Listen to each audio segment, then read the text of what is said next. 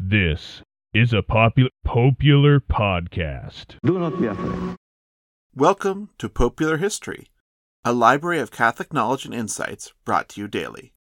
My name is Greg, and this is part one of a surprise series that's interrupting our overview of the elements of cardinalness. I do look forward to sharing the rest of those with you, but in the end, I've decided the best thing to do when new cardinals are announced like this is cover them in the run up to the consistory so you're prepared for your consistory watch party. I'll bring the guacamole, and let's not forget to tip the Pope Francis impersonator. Now, Pope Francis did not list the cardinals in alphabetical or age order, so part of my mission with this series is to figure out what exactly determines the ordering of names and such things. I know ever since cardinals over 80 stopped being electors by default, nominees over that age have generally been listed last. And I also know that cardinals elect, who head the various Vatican departments, seem to show up at the top of the list. It does seem to be some kind of formal order of precedence, but I'm not quite sure yet, so I've got my provisional answer ready in the meantime. Obviously, it's by awesomeness of country of origin. That's right, folks. Alexa, play God Bless the USA. Alexa, play God Bless the USA. My kids got really into that song on the 4th of July. Our first cardinal elect was born in Chicago, the Windy City, the 252nd best city in the Midwest, behind every city in Ohio, and Vice Pope Mrs. Popular History's hometown in Indiana. Robert Francis Prevost was born on September 14th, 1955, and given his career path, he's probably well aware that he was born on the feast of the Triumph of the Cross, one of the more metal feasts on the calendar, tied to Emperor Constantine's mother, St. Helena's apparently successful efforts to round up relics in the Holy Land, with the most obvious success there being the finding of the true cross. Oddly, the dating of this feast doesn't seem to be tied to the actual finding, which traditionally occurred in May, but it actually seems to be connected to the dedication day of the Church of the Holy Sepulchre, itself a church with a history worth looking into. And trust me, we'll get there in due course, if I ever get off this tangent. Anyways, Cardinal elect Prevost had an early connection to the Augustinian order, having graduated from one of their minor seminaries in 1973. You can think of a minor seminary as a kind of priesthood themed prep school for boys, and you won't be too far off. He took what I can only describe as a bit of a detour for his undergraduate degree in mathematics at Villanova, but I'm sure he has some insights into how that helped prepare him for a future career in the church.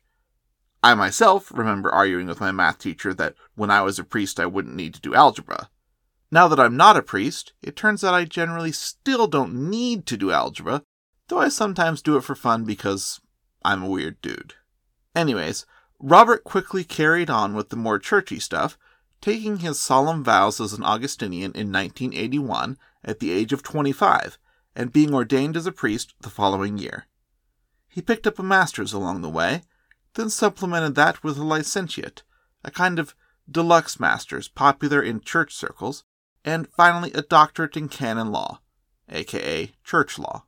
While working on that higher education stuff, he became involved in missionary work in Peru, a country he would be very much connected to for the rest of his life. It is, in fact, in my opinion, just about as fair to think of him as a Peruvian cardinal as an American one, possibly even more than fair, though I don't want to push it. For example, he headed the Augustinian Seminary in Trujillo, Peru, through most of the 90s, though he held postings in the US both before and since. He's a bit hard to pin down, and of course, in the end, we don't actually have to pin him down except for how fond folks are of exploring the composition of the College of Cardinals in terms of how many cardinals each country, quote unquote, has. The early take on that in this case seems to be that Cardinal elect Prevost counts as a Peruvian cardinal, which makes sense as he ultimately wound up as bishop of a diocese in Peru, becoming full on bishop of Chiclayo in 2015 after a stint as its apostolic administrator the year before. And of course, that's completely skipping over the dozen odd years he spent as the global head of the Augustinian order. In 2019, Then Bishop Prevost was appointed to the Congregation for the Clergy, a Vatican department I'll describe eventually, but not tonight, because I spent too much time talking about the triumph of the cross.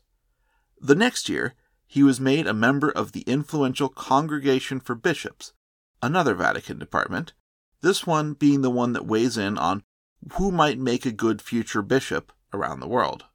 Earlier this year, Pope Francis named him the head of that same office, though it had been renamed the Dicastery for Bishops by that point. That's a change that's going to keep popping up as we go, though in reality it's generally been a change primarily in name, especially in postings with well defined roles like the Congregation slash Dicastery for Bishops, which brings us, more or less, to this week, when Cardinal elect Prevost led the list of new cardinal electors Pope Francis announced on Sunday. Alright, that's enough for today. I want to leave some to the imagination, both because I need to keep these episodes from getting too long, and also because I'll want to have something else to cover if he gets picked for the next round. That's right, folks. I'm counting these episodes as part of my Cardinal Numbers series. After all, that's reviewing and ranking all the Cardinals. So, all of these new Cardinals elect will have a chance to be the subject of a future episode where we take a look at their life and times and give them the full Rexipod treatment, where we review, rate, and rank them using a number of silly categories that I'll come up with eventually. For now, well, thank you for listening. God bless you all.